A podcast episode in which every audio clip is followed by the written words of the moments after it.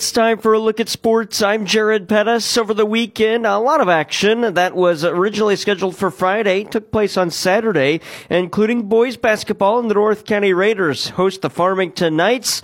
The Knights win that one 92 to 52, claiming a share of the MAAA large school title with Central and Potosi. All three went 4 and 1 in league play this year. Also over the weekend, it was a Mineral Area College men's and women's doubleheader from the Bob Sechrist Fieldhouse on Saturday. The Lady Cardinals beat Crowder 73-45 to bounce back from a loss on Wednesday to Three Rivers. The Lady Cardinals and Three Rivers entered Saturday tied for the lead in the Region 16 play. Well, now Mineral Area holds a half game advantage over Three Rivers. And on the men's side, they're one win away from clinching the top seed in the Region 16 tournament as the number 7th ranked Cardinals beat West Plains on Saturday 79-54. Moberly, the team that is in second currently in the Region 16 standings, also picked up a win over State Fair on Saturday. Now for the Cards to get the top seed of the Region 16 tournament, they must win at least one of their last three games. They'll play Wednesday at Moberly, then host State Fair Saturday, and the following Saturday play at Three Rivers. For Moberly to stay alive and get the top seed, they have to beat Mac on Wednesday and win out the rest of their Region 16 games, as Mac currently holds the tiebreaker between the two teams. Of course, the Cardinals could seal the deal on Wednesday with the win at Moberly in a broadcast doubleheader as the Cards and Lady Cards take on the Greyhounds.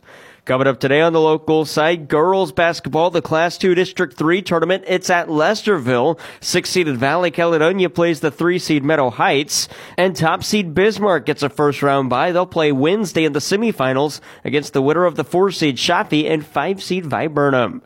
Class 2 District 4 tournament at Principia. Four-seeded Valley Catholic Lady Warriors go up against the five-seed Brentwood. And at Jefferson, the Class 3 District 3 tournament features the five-seed West County as they battle the four-seed Grandview. Winner will play Wednesday against the top-seed St. Pius. And the three-seed Arcadia Valley Lady Tigers take on the six-seed Kingston Lady Cougars, with the winner moving on to play in the semis against the two-seed Jefferson on Wednesday.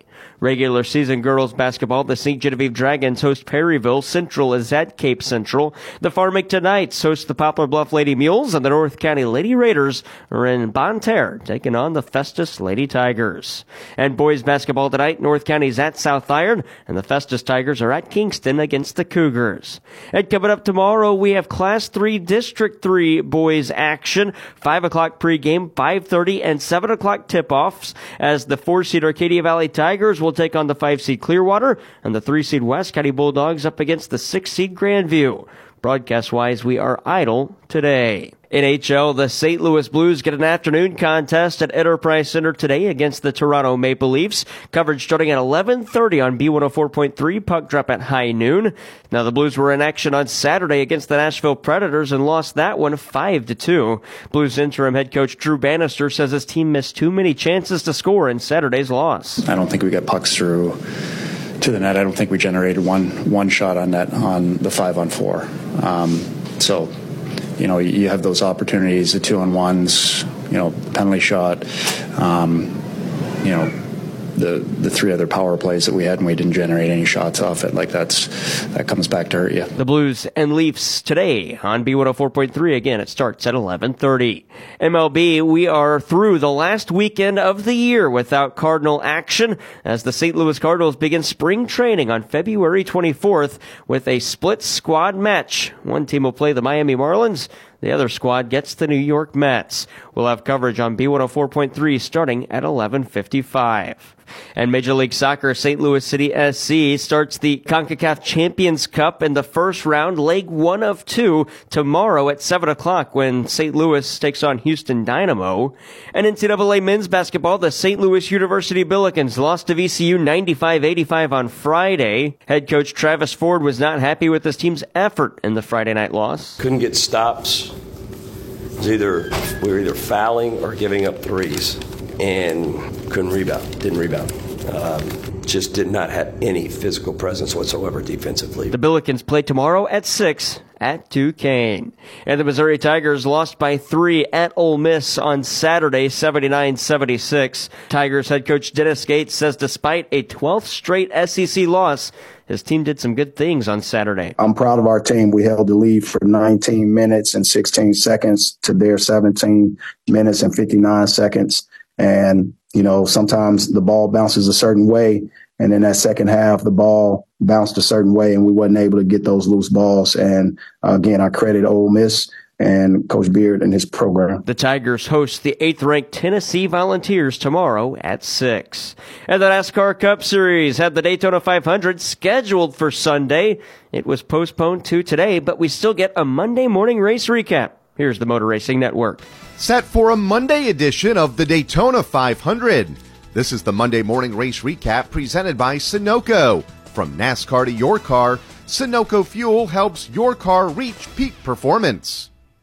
Kyle Larson brings his Chevy four tires Sunoco Racing Fuel. From fueling NASCAR champions on the track for over 20 years to innovating 94 octane, the highest octane on the market. Performance is what Sunoco does. All Sunoco fuel at the pump meets the same top tier standards as the fuel used in NASCAR. You stop here for Ryan Blaney, four tires with Sunoco fuel. From the track to your tank, you can trust Sunoco to help your vehicle perform at its peak. This year's 66th Daytona 500 was postponed yesterday due to heavy rainfall and will now take the green flag today at 4 p.m. Eastern Time at Daytona International Speedway. The front row for the race was set last Wednesday night in pole qualifying and will make up a pair of Fords, with Team Penske driver Joey Logano on the pole and front row motorsports Michael McDowell in second. Logano said it was a proud night for the Blue Oval camp.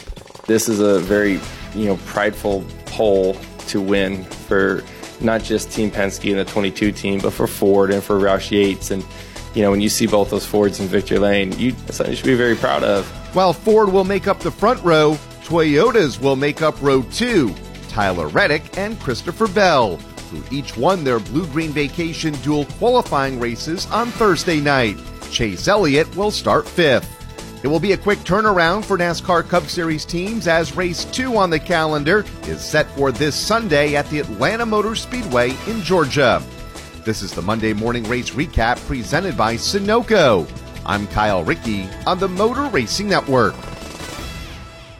Chris Buescher drives the RFK number 17. He spoke about being considered one of the favorites to win the 500. I love our opportunity and our chances when we go super speedway racing. RFK puts very fast Ford Mustangs on track.